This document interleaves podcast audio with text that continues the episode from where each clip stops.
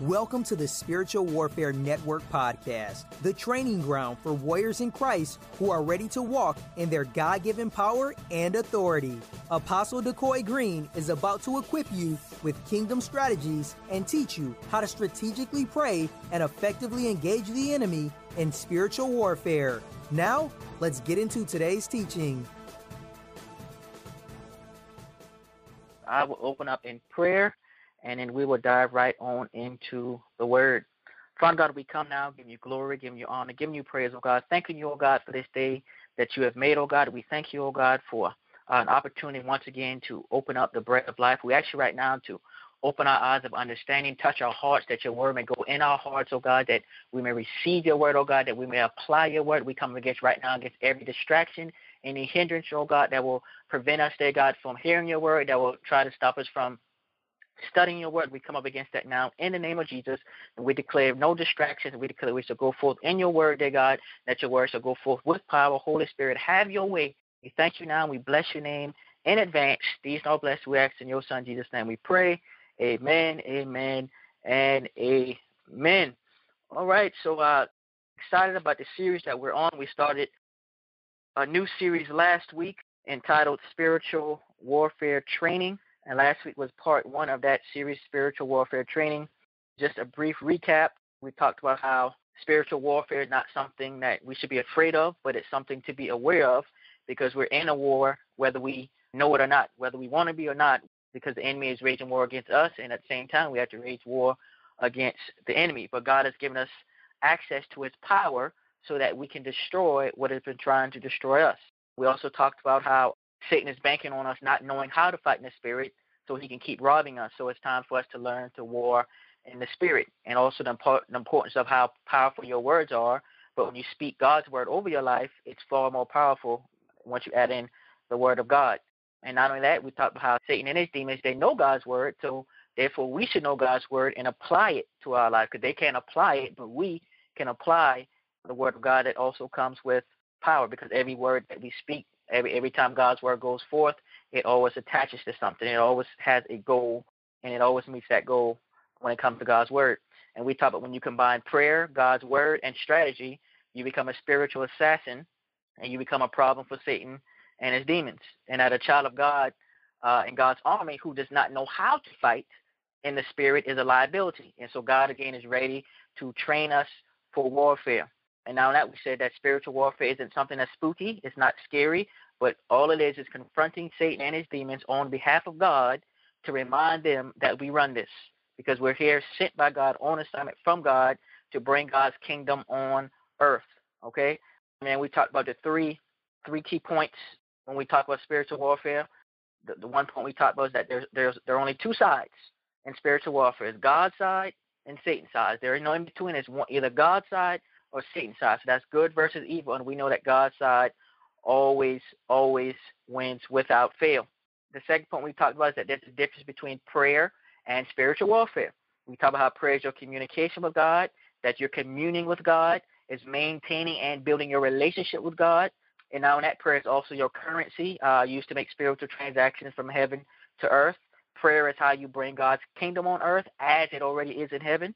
Prayer is also your war cry. And so prayer, and we talk about prayer and spiritual warfare must go hand in hand. Spiritual warfare is a spiritual war between God's army and Satan's army. So we have to be armed spiritually through the prayer, God's word, which strengthens your spirit to be able to enter into spiritual warfare. And so, in other words, when you're engaging the enemy, you're engaging uh, uh, the devil and his demons and spiritual warfare. You're not coming in your power. You're coming in the name of Jesus Christ, which is His authority and the power of the Holy Spirit. So it's a team effort. So when you pretty much when you're warring in the spirit, what you're doing is you're literally commanding what has been attacking you or someone else to leave. You're you're you're pleading the blood of Jesus. You rebuke demons, cast them out, etc. And then I was saying how you can go back and forth from warring to back to prayer. So the two goes goes hand in hand.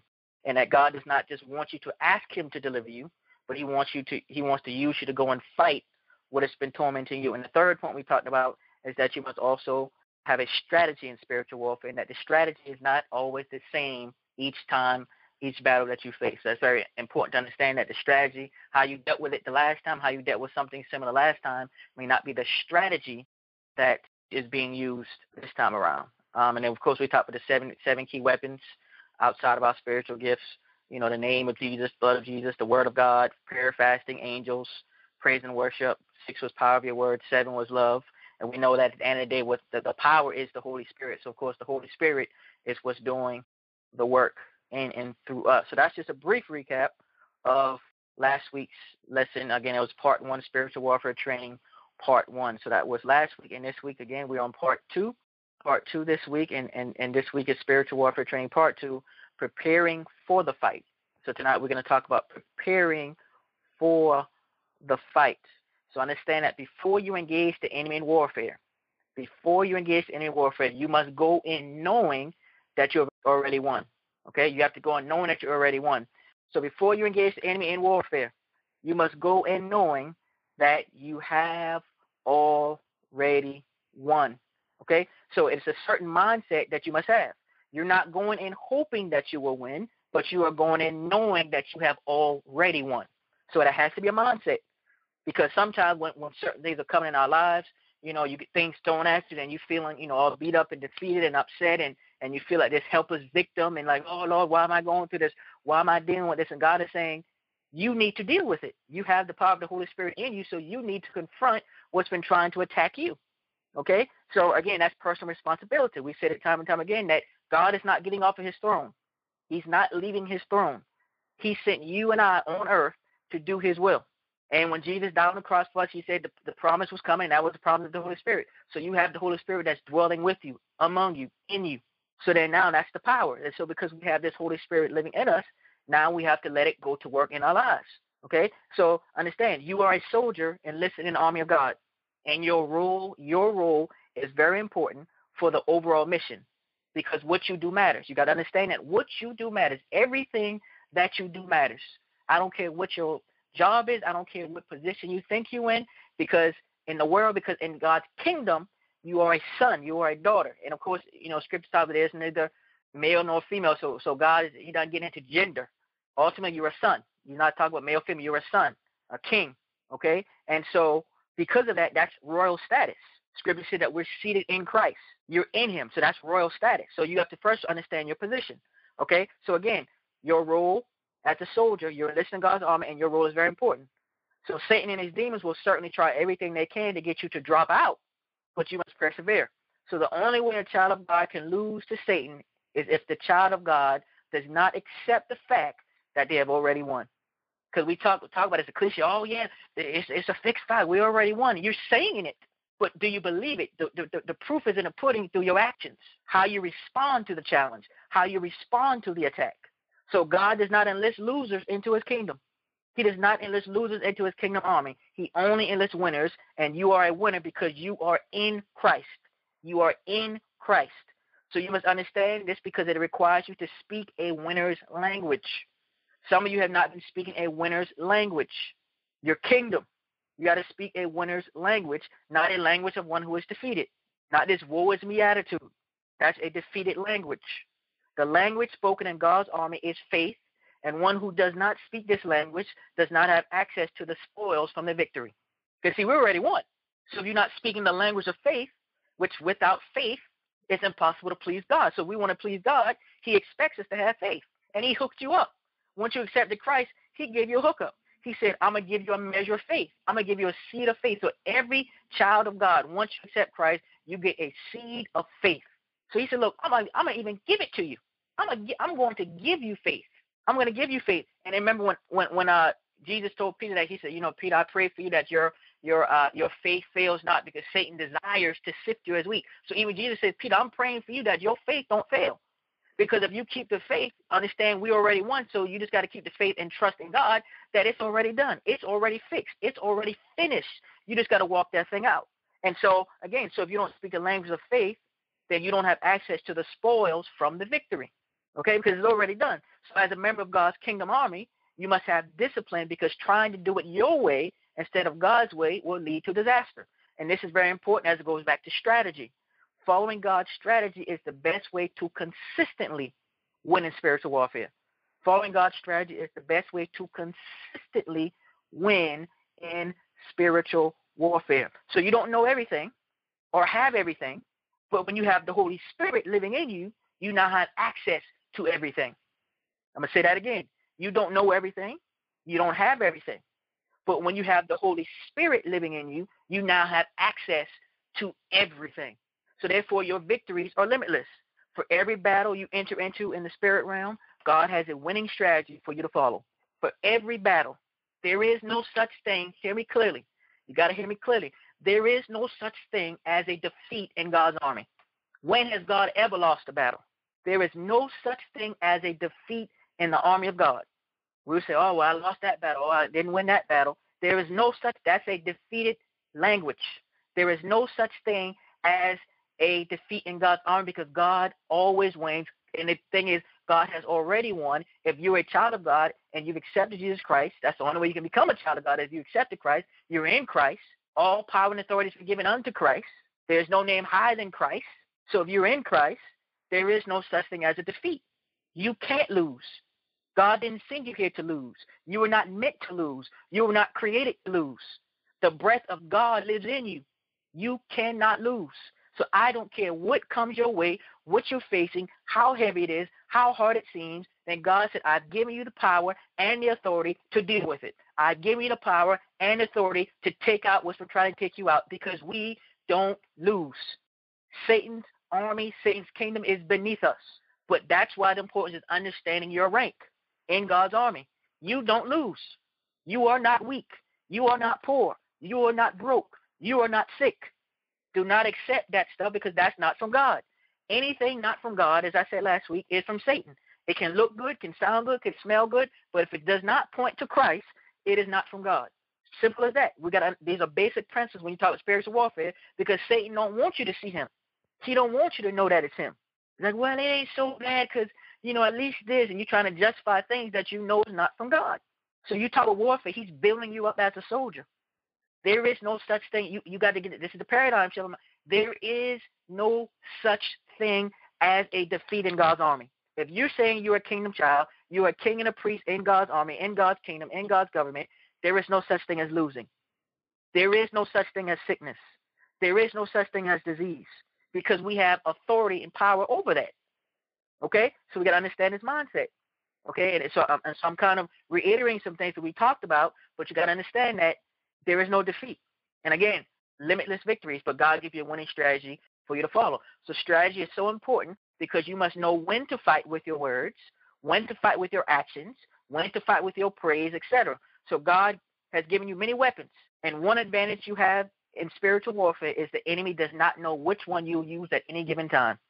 He does not know which weapon you will use at any given time. So it's like a surprise attack on the enemy.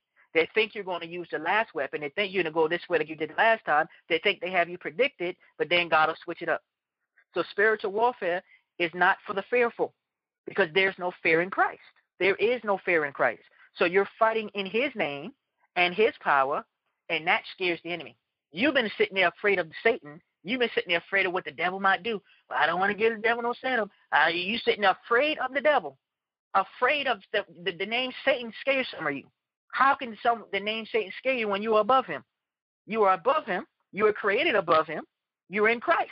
So, like I said before, Satan is just a bully, and he want he he's a bully to try to scare you to make you think you don't know how to fight. So he's trying to bully you, hoping that you don't realize that you know how to fight.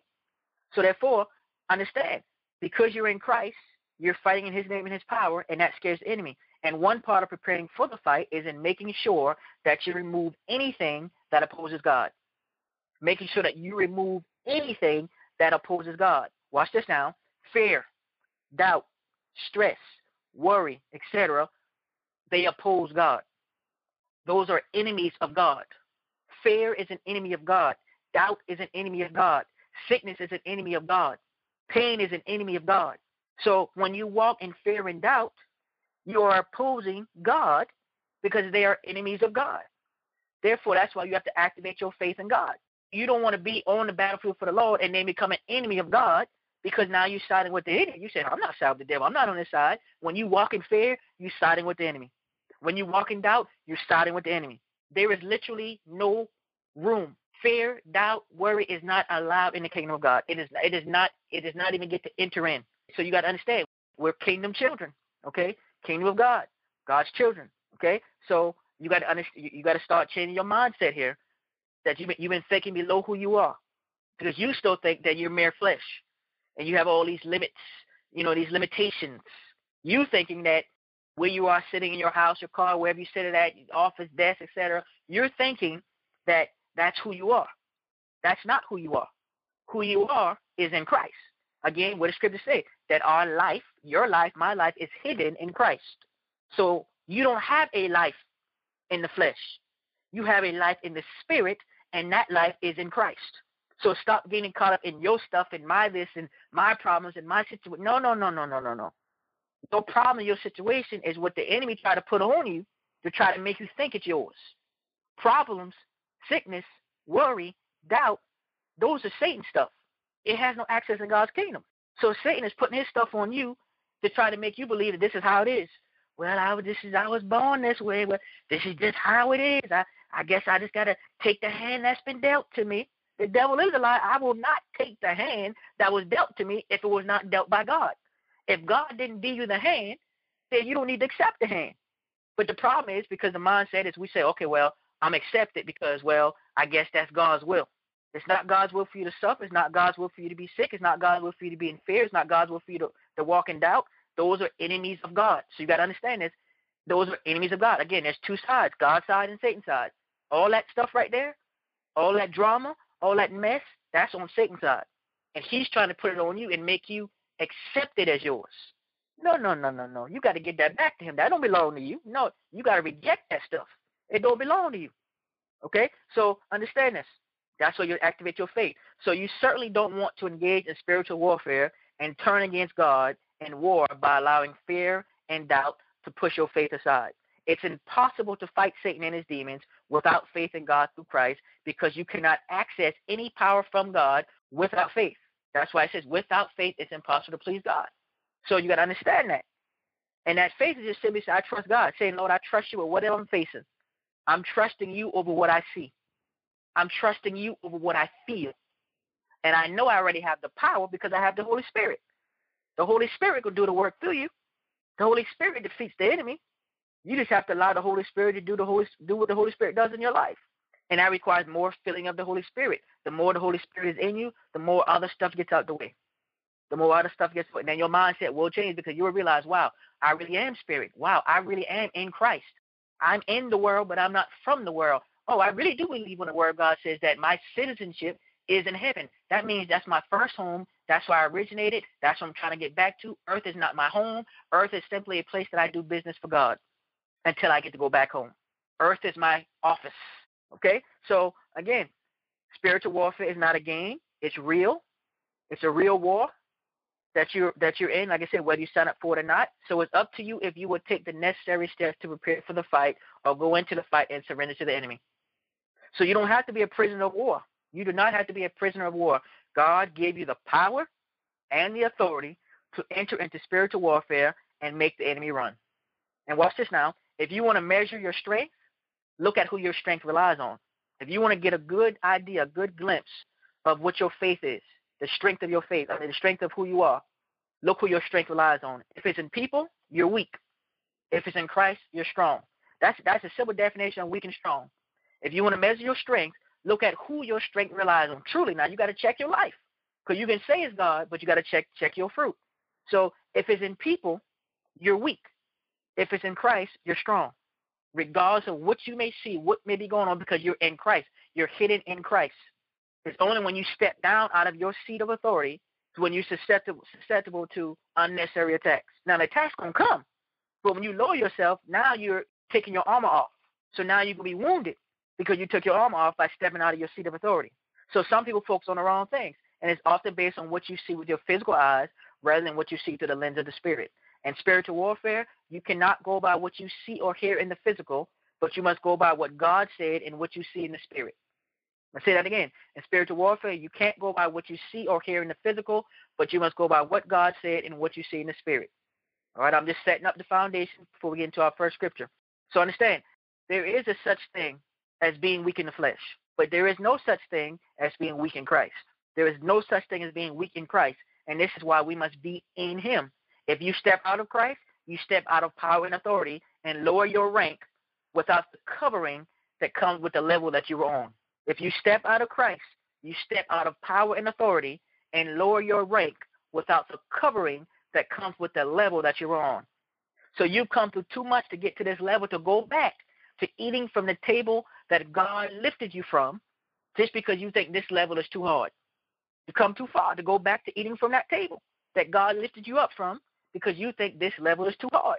The weight may seem heavy, but you're more than capable of handling it. You're not in warfare just for yourself, but for your family and for many others that God would assign to you. So there is a war that Satan and his demons have raised against God's kingdom, but although they started the fight, we will finish it. They may have started the fight in your life, but you will finish it. You just need to get on the field and fight.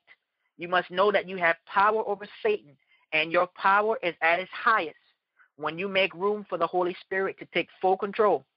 Again, you must know that you have power over Satan. You have power over Satan. Some of you don't believe that. You have power over Satan. God's word said it in multiple places, and your power is at its highest when you make room for the Holy Spirit to take full control. And when you do that, it is a certainty that you will be entrusted with even more. God trusts you with more because you're able to do more. Okay? So before we get to our first passage, three principles. The three principles we're going to cover tonight. Three key principles when preparing for spiritual warfare. Three key principles when preparing for spiritual warfare. Number one, you must be dressed for spiritual warfare. You must be dressed for spiritual warfare. Number two, you must have the right mindset for spiritual warfare. And number three, you must study the blueprint. Again, you must be dressed for spiritual warfare. You must have the right mindset for spiritual warfare. And number three, study the blueprint. So the first one we're going to discuss is you must be dressed for spiritual warfare. Let's go to Ephesians 6, verses 10 through 18. Ephesians 6, 10 through 18. All right. Familiar passage, and it reads, Finally, my brethren, be strong in the Lord and in the power of his might. Put on the whole armor of God that you may be able to stand against the wiles of the devil. For we do not wrestle against flesh and blood, but against principalities, against powers, against the rulers of the darkness of this age, against spiritual hosts of wickedness in the heavenly places. Therefore, take up the whole armor of God that you may be able to withstand an evil day, and having done all to stand, stand therefore, having girded your waist with truth, having put on the breastplate of righteousness, and having shod your feet with the preparation of the gospel of peace. Above all, taking the shield of faith with which you will be able to quench all the fiery darts of the wicked one, and take the helmet of salvation and the sword of the Spirit, which is the word of God, praying always with all prayer and supplication in the Spirit, being watchful to this end with all perseverance and supplication for all the saints. For all the saints. So when we accept Christ as our Lord and Savior, we are enlisted into the army of God. In this army, we must make sure that we are fully armed so that we'll be able to withstand the tricks and the tactics of Satan. So it's very important that we have the full armor or we will be wide open for an easy attack. So you must be clothed with Christ if you want to be clothed with power to overcome the enemy. You must be clothed with Christ if you want to be clothed with power to overcome the enemy. So notice that it said to be strong in the Lord and in the power of his might. So this is a reminder that you and I are not fighting alone. You're not fighting alone. You are not alone. You're not in this alone. You're not facing this alone. That is a lie from the devil. You are not in this alone. When you're in Christ, God won't leave you alone because his spirit lives in you. You're going to get that. When you're in Christ, God won't leave you alone because his spirit lives in you. So it's impossible to fight in the spirit with the flesh. So lean on God's power, and there will be no other power that will be able to stop you from doing what God empowered you to do. And so again, we know that the battle is not a fleshly battle. There are angelic principalities and powers in God's kingdom, but the names in verse 12 are referring to demons. So we have discussed some of this in the past, how everything God creates, we know that what Satan duplicates. Everything God creates, Satan tries to duplicate. So we understand that, that, that concept, and that's exactly what we can see from this passage. We find a, a perfect example of, of that right here. Satan trying to duplicate something that God created. So we see here it talks about powers uh, and, and, and principalities. What, what are powers? The angelic powers in God's army are keepers. Watch this now. The angelic powers in God's army are keepers of our collective history, our collective history, our entire life history. So they're also guardians of peace, and they in, in order to enforce order in the world. So that's what, what, what these particular angels do. God's angels that are powers, that are called powers. They are the bearers of the conscience and the behavior of all of humanity. And then there are also demonic powers that try to hold us in the past by bringing up our past history to try to use it against us. And they keep a collective history of every sin that they have influenced us to do and every sin that they tempted that they tempted us with. See the example that God's powers, angelic angels that are called powers, are keepers of our collective history. But then Satan and his army, he has demonic powers that also keeps our collective history, but they have a history of our past sins, the things that they tempted us with that we that we bit debate, that they influence us to do, etc. So this helps them recognize. So this and this and this helps them strategize on another attack. And Satan also tries to use it, these particular things that they the history they hold against us, try to hold against us, to bring accusations to God against us. But we know that Christ is our advocate. And through his blood that was shed for our sins when we repent. So there's nothing to worry about there. Satan will use it because that's why they try to use to attack. Look, you did this, you did that, and so he and he he'll try to use that to make you think you're not worthy. He try to use it to make you think that you're not qualified. He try to use it to make you think you're not called, that you're not good enough, that they're better than you, they're they're more talented, they're more gifted, etc. than you. That's so Satan will use that based on things from your history to try to bring you down, to try to pull you down, to try to make you stay in an old place that God has already pulled you up from. Okay? And so that's what these demonic powers do. But then let's talk about principalities.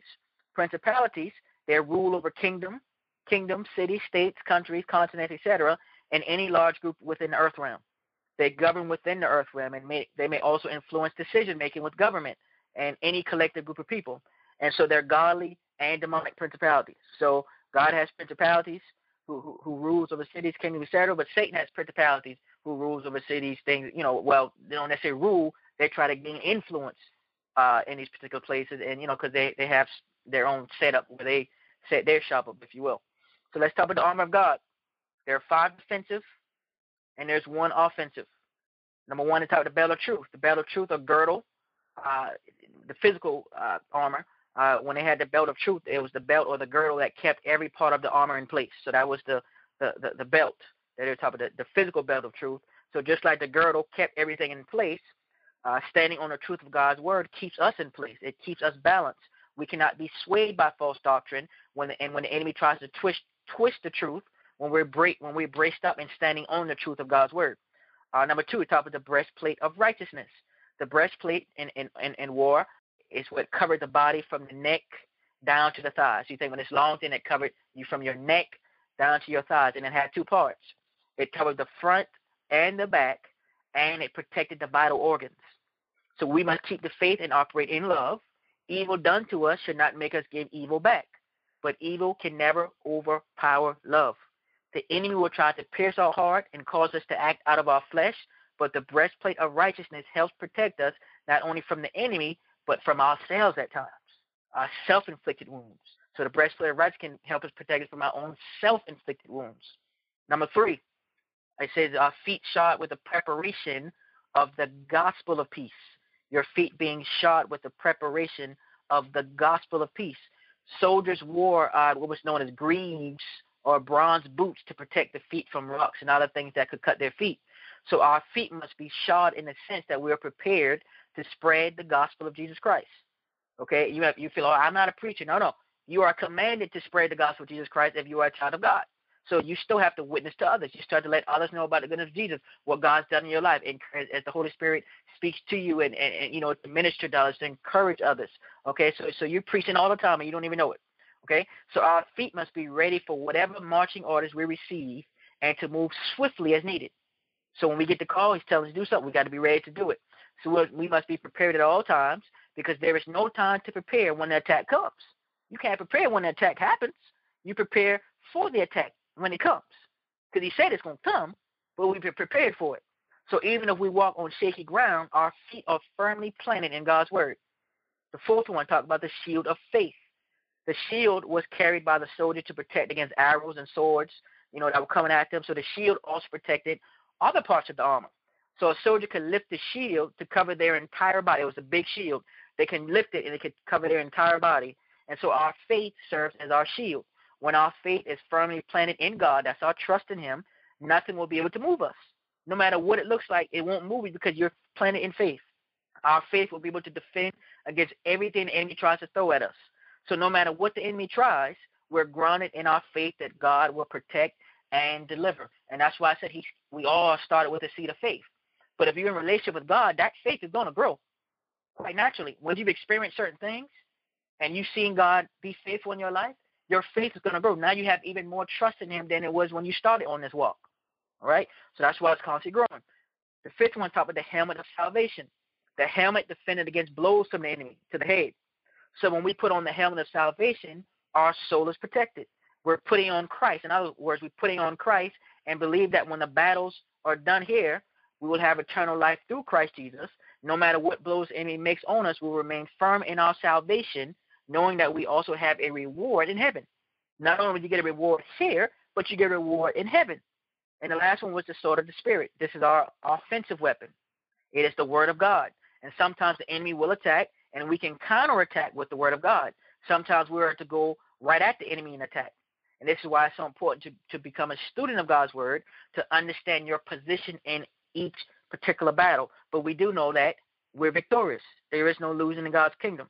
All right, let's go to Romans 13. Romans 13, verses 12 to 14. Romans 13, 12 to 14. We still talk the first point here uh, that you must be dressed for spiritual warfare. Romans, Romans 13, verses 12 to 14. Then it reads, The night is far spent, the day is at hand.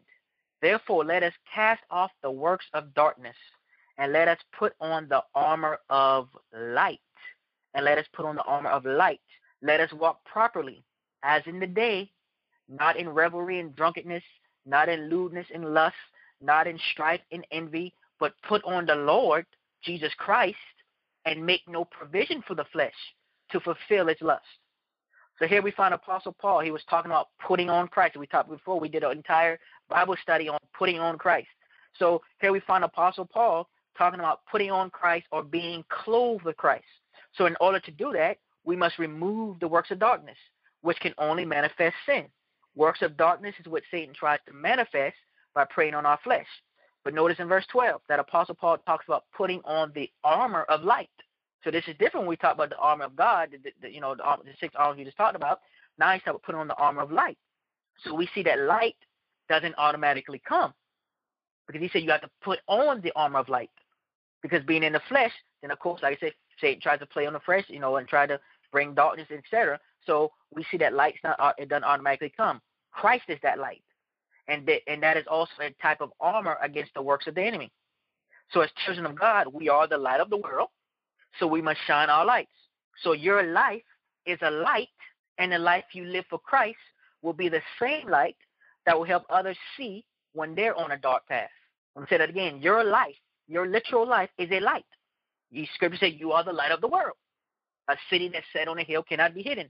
So your life is a light, and the life that you live for Christ like I say all the time, people are always looking. Someone's always watching. I show you, someone's always watching. Whether it's your social media, whether it's how you conduct yourself at work, whether they ever have a conversation with you or not, I guarantee you, there's someone that's always watching. Your life is a light, and the life you live for Christ will be the same light that will help others see when they're on a dark path. So you're like a flashlight to help them find their way as the Holy Spirit operates in your life. And so the only way for the light to shine is through Christ. And the only way for your light to shine is to let Christ shine through you because that light makes darkness leave. So we put on Christ through our obedience and faithfulness to God. We put on Christ through prayer and His Word. Now, watch verse 14. Verse 14 talks about making no provision for the flesh. So, in other words, we're either feeding our flesh or we're feeding our spirit. When we cater to our fleshly desires, we are making provisions. You're literally making provisions for your flesh you're making provision for your flesh when you're feeding it. So, which can only result in sin. So, you're either feeding your flesh or your spirit. So, feed your spirit because it's the only one that can produce good fruit. You sow to the flesh, you reap corruption. You sow to the spirit, righteousness, love, everything that comes with the things of God. You produce good fruit. Your spirit produces good fruit when it's connect when it's in Christ. Okay, and so it's not talking about necessities of food and appearance, but it's talking about the lustful and other ungodly desires of the flesh. So you must be unclothed from the things that are contrary to God and be clothed with Christ. So if we put on the Lord Jesus Christ, that means it's possible to take him off. So we do this through sin and disobedience, living in sin. This difference between committing a sin and living in sin, perpetual sin. So if you don't have the right clothes on in spiritual warfare, watch this now, you will leave naked and wounded. I'm going to say that again. If you don't have on the right clothes in spiritual warfare, you will leave naked and wounded. And we know about the seven sons of Sceva when, you know, they say, well, you know, we can cast the demon out just like the apostle did. You know, we cast you out in the name of Paul and them. And the demon's like, okay, I know Paul. I know the other disciples, but who are you? And they say that those demons jumped on them and they left naked and wounded because they tried to call the name of Jesus, use the name of Jesus, but they didn't have the authority to use the name of Jesus because they hadn't even accepted Christ.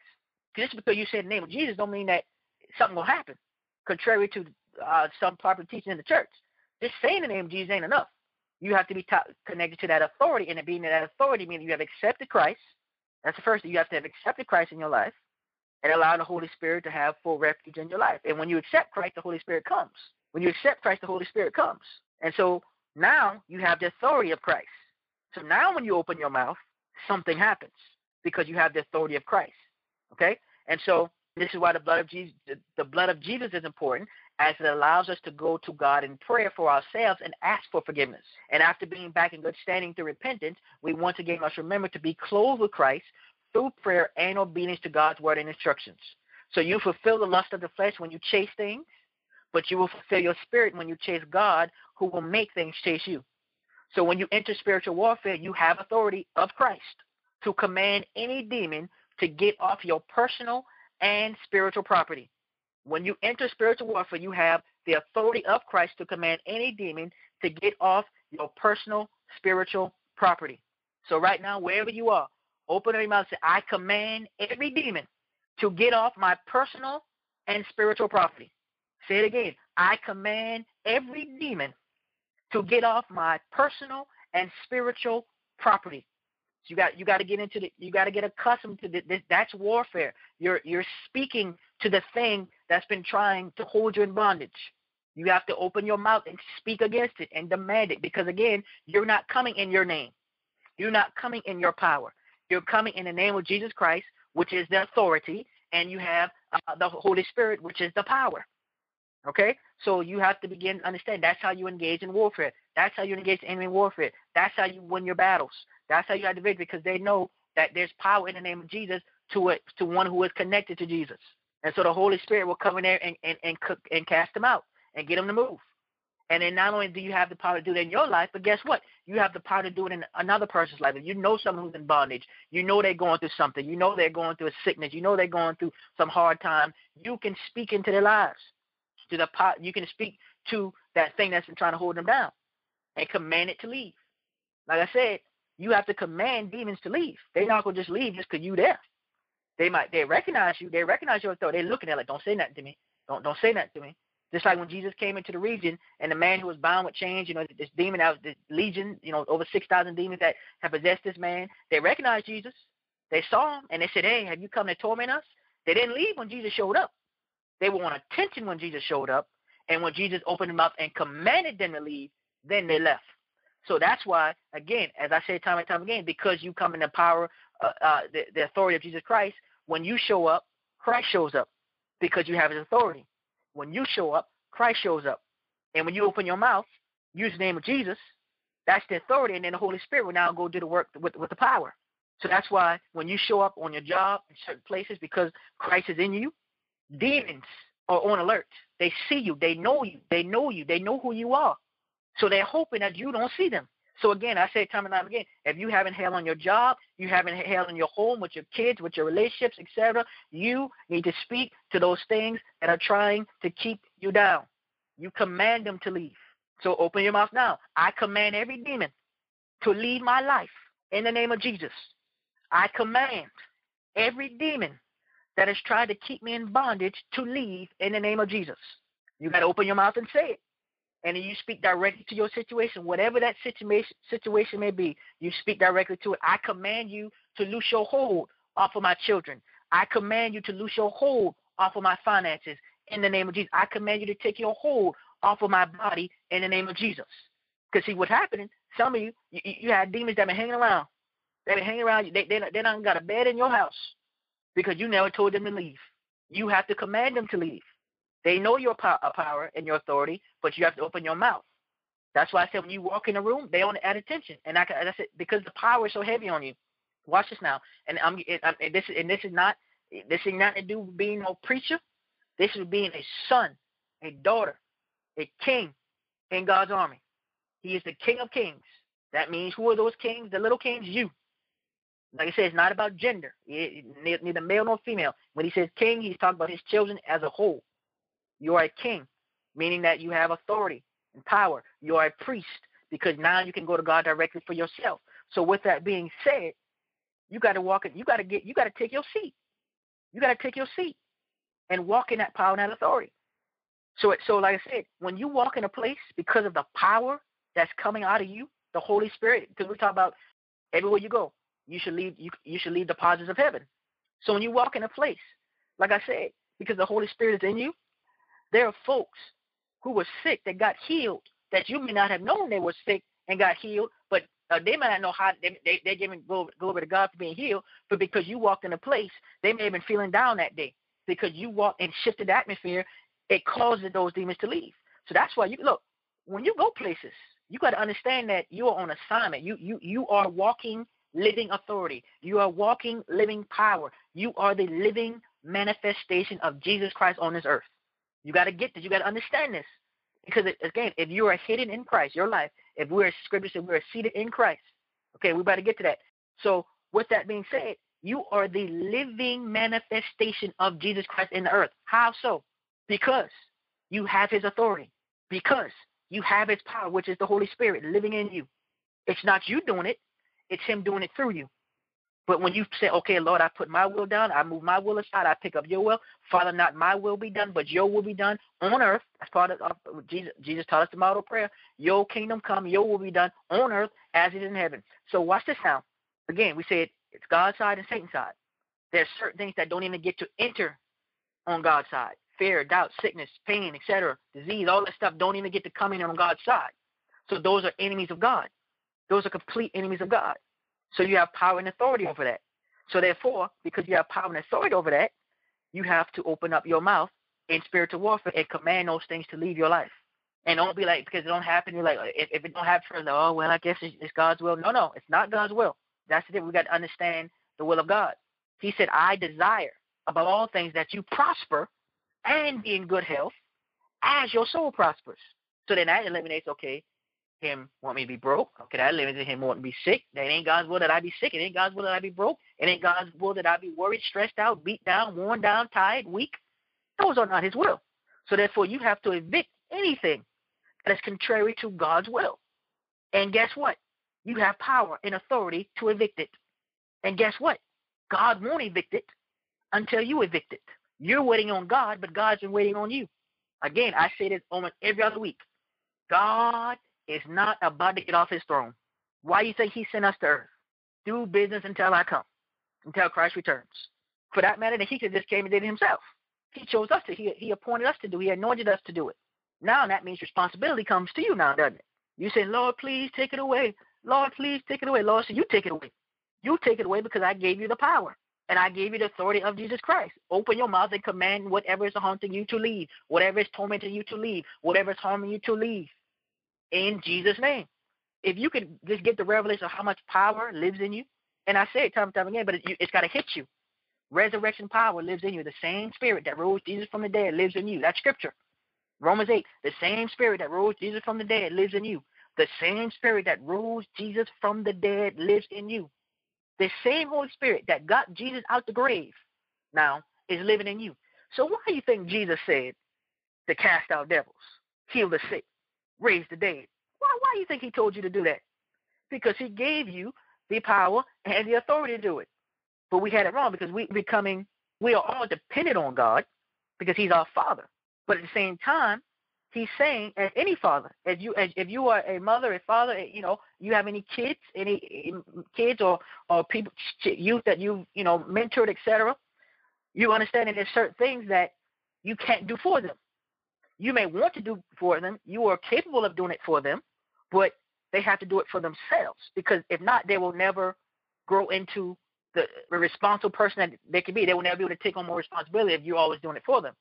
So God's just saying, He's just saying it's, it's similar in that in that aspect of saying that, okay, yeah, I could just show up because sometimes you know God will just show up and do it Himself. But He says, okay, now I see you looking at it and you asking me to do it, and you praying now, and then you get mad at me, like God, like you get mad at me about the situation, but I've given you the tools that you needed to handle the situation. And so that's where he says, again, the authority of Jesus Christ. What did Jesus say when he, when he was raised from dead? All authority, all power has been given unto me. All power has been given unto me. And we're in Christ, right? So if all power has been given unto Christ, and I'm in Christ, that means all power has been given unto me. But it's not me doing it, it's Christ doing it, his authority. That's why when you say the name of Jesus, demons tremble. And that's why when you begin to command in spiritual warfare for these things to leave, that's when, guess what? The Holy Spirit says, Thank you. I've been waiting for that. Now I can do what I've been sitting here to do. It's really that simple. But it's hard to believe it because we got to be detoxed from church mentality. Church mentality. Yes, you can't we can't do nothing without God. We are nothing without God. It is in him we live, we move and have our being, but he gave us personal responsibility on earth. And then watch this now. I'm, I'm, I'm gonna hit you somewhere with this. If some things in your life that you've been waiting for to change, that you know are contrary to the will of God, if it has not changed, and if it does not change, that's not on God. That's on you. Personal responsibility. Because you have the authority of Jesus Christ. You have the power of the Holy Spirit. So then now what's the excuse? So that's responsibility. And we talked with this before about the responsibility. The problem is that responsibility piece. So so now that puts responsibility on you to actually go and do something. And it's not just about your life, it's about other people's life. You have the same authority to do it in other people's life. If anything is contrary to God's will in someone else's life, you have the authority over it. Because it opposes the will of God. It opposes God. It's an enemy of God. Something to think about. Let's go to number two. Number two. You must have the right mindset for spiritual warfare. Let's go to Ephesians 2, 4 through 5. I got to take off here. Ephesians 2, verses 4 to 5, and it reads, But God, who is rich in mercy, because of his great love with which he loved us, even when we were dead in trespasses, made us alive together with Christ.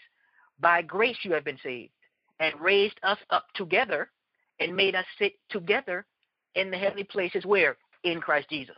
You heard all that now. He raised us up together and made us sit together in the heavenly places in Christ Jesus. You it from that. So therefore, so that means our identity, as I've been saying all night, our identity is in Christ. Your identity is in Christ.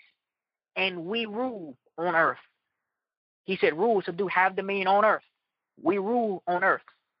Watch this now.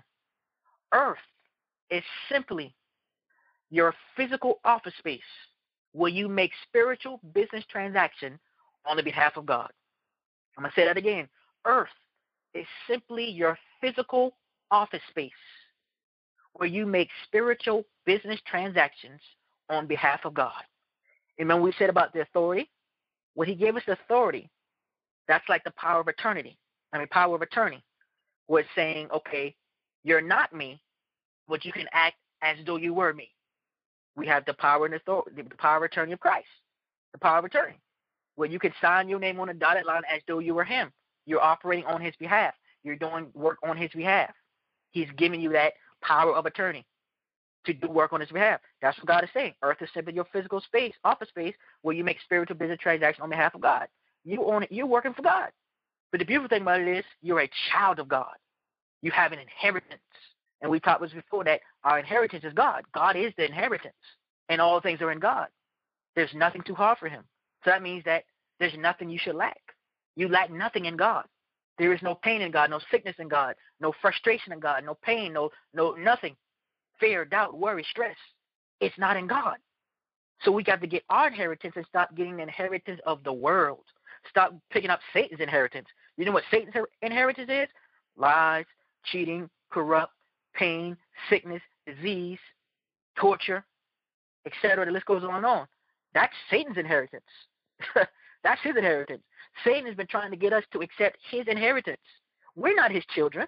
We're the children of the Most High God. So you gotta you got to take you got to throw that back to Satan and go take your inheritance. Simple as that.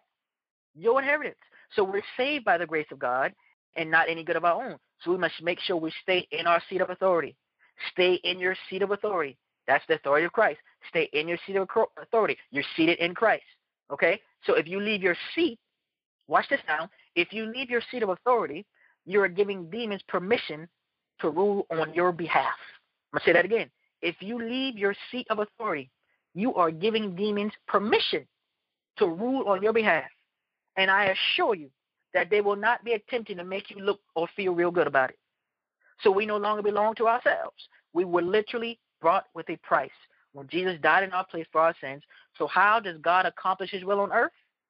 He does it through you. And scripture it says here, we were raised up together with Christ. Christ was resurrected from the dead, and we were resurrected from our sins.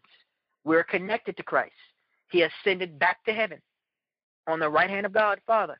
And our life is seated with Christ on the right hand of God the Father. And that's why he is also our advocate. He can intercede to God on our behalf. So you must have a mindset shift. There are demons in your God given territory that will only leave when you walk in your authority and command them to leave. So it's an honor and a privilege to be able to sit with Christ. And look at the key word. It said together. It was used a total of three times in this passage. And that shows you the importance of our covenant with God through Christ. We're never alone unless we choose to not put on Christ. You are royalty, and it's about time for you to enjoy your reign on earth through the power of Christ in you. You can bring kingdom power to earth.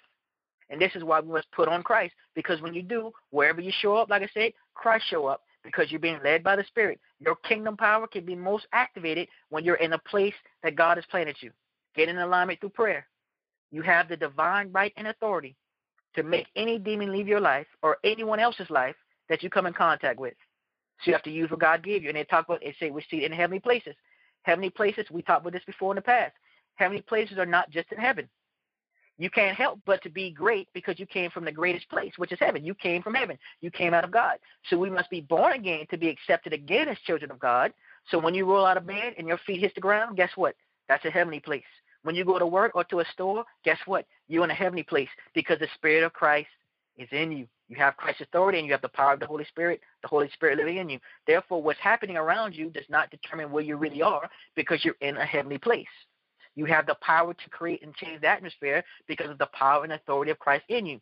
So, therefore, you have to speak crop failure to every seed that Satan has sown in your mind in an attempt to get you to think below your seat of authority in Christ. So open up your mouth right now.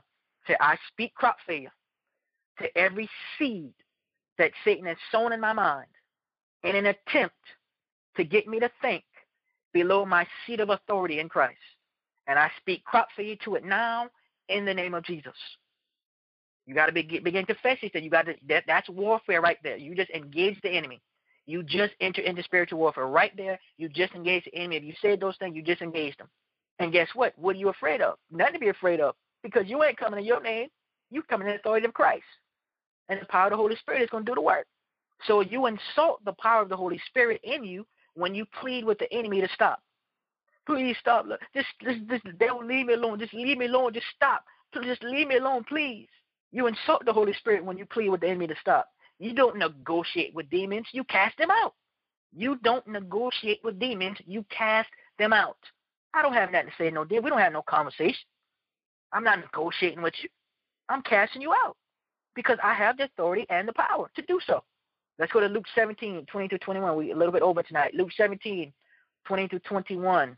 And it says, Now when he was asked by the Pharisees when the kingdom of God would come, he answered them and said, The kingdom of God does not come with observation, nor will they say, See here or see there, for indeed the kingdom of God is within you. So we need our minds to be renewed to think like Christ we must first realize that the kingdom of God is within us. All the power and authority that we need here on earth to carry out God's will is already in us. However, we must keep tapping into the power source for the power to flow through us. We can relinquish that power and lose full access to it through disobedience, sin, living in sin. Again, why repentance is important. When the Holy Spirit is leading you, you have the ability to think like Christ in any situation. I'm going to say that again. When the Holy Spirit is leading you, you have the ability to think like Christ in any situation. And that will change your entire perspective. So you don't have to look up to the sky because the kingdom of God is already here. You must have the mindset of a warrior in spiritual warfare. Fear should never cross your mind because the only option is victory. The answers are already in you. We just have to unlock it through prayer, word, and relationship with God. Earth is an extension of God's government. What we do here determines if we get back to heaven. So some some spend their entire life looking for answers in other people when God has placed them in you all along, but they never bothered to ask. And this is again why prayer is important before entering warfare because you need instructions first on how to attack and intel on exactly what's trying to attack you. Prayer unto God must be your go to resource to unlock what God placed within you. Again, the kingdom of God is a kingdom of power. It is a kingdom that is unlike any other kingdom. You are armed and dangerous as a child of God, and it's time to start using your weapons of power against the enemy. It is not enough to just talk about the power, it's time to walk in the power. If you're afraid to fight demons, it means you're in the flesh. There's no power that can overpower the power of the Holy Spirit in you. There is no power that can overpower the power of the Holy Spirit in you. There is no power that can overpower the power of the Holy Spirit that is in you. We have the power of the Holy Spirit and the authority of Jesus Christ. What is power? The ability to perform something. What is authority? The permission or the right granted by God through Jesus Christ to act on that's in us. So power is the strength to command something. Authority is the right to do it. You may have the power to perform something, but if you have not the authority, you're out of order. So we need the power and the permission in order to carry out God's will.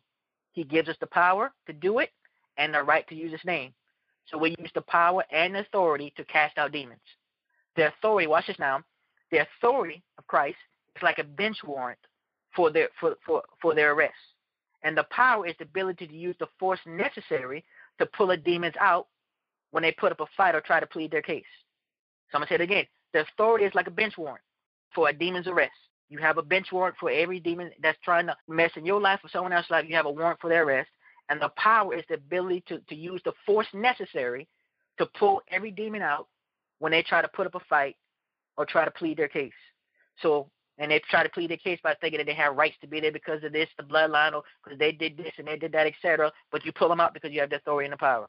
So you have the authority because you're a sent in the name of Jesus Christ. We have the right to be here in our territory, and those demons do not have the right to be here. They are trespassing illegally. We have the power because the Holy Spirit stayed on earth with us and in us. Okay, let's go to our last point. Study the blueprint. Isaiah 55, verses 10 to 11. Isaiah 55, verses 10 to 11, and I'm going to break down the five components of the kingdom, and then we're done. Isaiah 55, 10 to 11. Isaiah 55, 10 to and it reads, For as the rain comes down and the snow from heaven, and do not return there, but water the earth and make it bring forth and bud, that it may give seed to the sower and bread to the eater. So shall my word be that goes forth from my mouth. It shall not return to me void, but it shall accomplish what I please, and it shall prosper in the thing for which I sent it. The word of God is our blueprint to follow. Christ is also our blueprint. He showed us how to effectively carry out the will of God on earth as a spirit being with a physical body, as he was when he was on earth, and so are we. So the Lord made it clear to us that just as the rain and snow comes down, and it does not return back from the clouds, but waters the earth and produces crops. The same thing applies to the word of God when we speak it. God's words do not return unto him. It accomplishes what God will and wherever his word is sent. It produces fruit. So you must study God's word so that you can use it for your growth, the growth of others, and in spiritual warfare against the enemy. And when you speak a word, God's word, it will go somewhere and, and take root. So when God's word is sent to you, not only will you prosper, but to whomever or wherever you speak those words will also prosper. So the pressure is now taken off of you. Some things will manifest through your words, and other times it's manifested through your actions. So either way, you cannot afford to be silent because you were sent here to be a light. God sent you to shine a light, so don't always look to fit in. Don't always look to fit in because sometimes the message that God gives you will take people out of their comfort zone. Sometimes the message God gives you may take people out of their comfort zone. And here's a reminder of how God's government is set up. Then I'm going to show you how Satan's government is set up. God's government is set up. We have a king. There's five key components that make up God's government. A king, we know that's God. A kingdom of territory, that's heaven and earth. First, second, and third heaven. We know that first heaven is where we, you know, the earth where we dwell. The second heaven Uh, it's like the cosmos. That's where the uh, you know a lot of, all the spiritual activity takes place. And the third heaven is where God's actual throne is. Okay. The third, number three, inhabitants. Inhabitants of God's government are angels. Those are in heaven. Those departed spirits in heaven and angels, and then humans. Those are inhabitants of God's government. Number four is the rules and constitution. What are the rules and constitution of God's government? The Word of God. It's also the type of food in God's government. This is what we feed our spirit with. The fifth one is the language. The language of God's government is prayer. Prayer is also our currency of God's government, and another which we which we feed our spirit, and it's also the war cry in battle. Now, now let's talk about Satan's government. We got to understand Satan's government. Again, everything God creates, what happens? Satan tries to duplicate. So uh, there are five key components that make up Satan's government. There's a king, Satan. At least he feels he's a king. Uh, number two, a kingdom of territory. What's his territory? Hell, and a territory that he stole from Christians. And then he also has a spiritual world under the sea, in the air, on the land, his spiritual kingdom, etc. Then you have number three, inhabitants. What are the inhabitants of Satan's government? You have demons, you have the souls that are already in hell, and you have human agents who work for him. Okay. Uh, number four, rules and constitution. What are the rules and constitution of Satan's government? It's the doctrine of devils because it's not God's doctrine. It's the doc- Scripture talks about the doctrine of devils. So uh, it's the doctrine of devils, uh, we have the word of God. Satan has the doctrine of devils. What else? He has he wants to kill, steal, and destroy. It's also the type of food in Satan's government. They love human blood or blood sacrifices unto them. Then number five is language. What is the language of Satan's government? It's idol worship, worshiping anything outside of God through Christ. So demonic worship is also the currency of Satan's government, as is how demonic transactions are made and for non-Christians who intentionally invite demons in to possess them as a part of their worship. In this government, demons can also print their own money or give money to those who are employed in this system. So we see God's government, we see Satan's government, and guess what? It doesn't matter what's all in Satan's government because our government, the government of God, is greater, and the, the authority of Christ is in you, the power of the Holy Spirit is in you. So again, the works of the enemy cannot stop us. We are more powerful than Satan. Period. All right? Okay, so again, the three points just for your recap. Three principles when preparing for spiritual warfare. You must be dressed for spiritual warfare. Number two, you must have the right mindset for spiritual warfare. And number three, you must study the blueprint. Again, faith comes by hearing, hearing by the word of God. This is something that you must constantly listen to. You got to rehearse cause, because, again, it's got to break some of that tradition out of your mind. It's got to break some of that church mindset. We're not church, we're kingdom. You can't have a church mindset because church is caught up in a lot of legalism. Some things that old stuff that the church in itself is holding on to, and God is saying, no, we're kingdom. We're kingdom. We are the church, yes. The church does have the power through the power, the uh, power of the Holy Spirit and authority of Jesus Christ, but sometimes we get stuck in old stuff. And this is this is the word, so we need to apply the word and knowing that you already have everything that you need. It's important that we got all this groundwork covered. Uh, so I'll close out in prayer. Father God, we come now, giving you glory, giving you honor, giving you praise. Thank you, oh God, for the word that went forth on this night, oh God. We thank you, oh God, for each and everyone who's listening under the sound of our voice, oh God. We thank you, oh God, for reminding us, oh God, about our power and reminding us, oh God, about our authority, oh God. Remind us that we need to be dressed for spiritual warfare. Remind us that we have the right have need to have the right mindset and to study the blueprint. We declare, oh God, in the images that this word shall go uh, in our hearts, oh God, and that it shall be in us, oh God, and we shall apply it to our very lives, oh God. And we come up against the hand of the enemy that will try to snatch it now in the mighty name of Jesus, oh God. We thank you, oh God, for each and every one under the sound of my voice, oh God. I thank you for what you've called them to, oh God, who you called them to be, oh God. And I declare they shall be just that. I declare and decree that they shall be the men and women of God you've called them to be, that they shall carry out your will in their lives, oh God in the mighty name of Jesus, oh God. And I declare, oh God, that the spirit of peace shall continue to rest upon them, oh God. Holy Spirit, continue to lead them and guide them, empower them in the name of Jesus. We rebuke the spirit of fear, the, the spirit of doubt, that second guessing and thinking that we're not equipped, thinking we're not qualified, for we are qualified. We are called. We are able because the Holy Spirit lives in us and we have the authority of Jesus Christ. So we thank you we bless your name. We glorify your name now, oh God. And Holy Spirit, we ask you now to just stir up the gifts on the inside of each and everyone on this call, oh God. We thank you. We bless your name, oh God. And we thank you for the praise reports that shall come in, oh God, in the lives of these your people, oh God. We bless your name. We glorify your name now. These no bless we ask in Jesus' name we pray. Amen, amen, and amen. So again, go out there into wherever God is sending you, exercise your power and your authority in your life going forward. Again, remember that you are the breath of God and God never wastes a breath. This is Apostle Green signing out. God bless you. Heaven smile upon you. Good night. Warriors, thank you for tuning in to the Spiritual Warfare Network podcast and applying today's teaching. Be sure to subscribe to the podcast and follow Apostle Green on social media.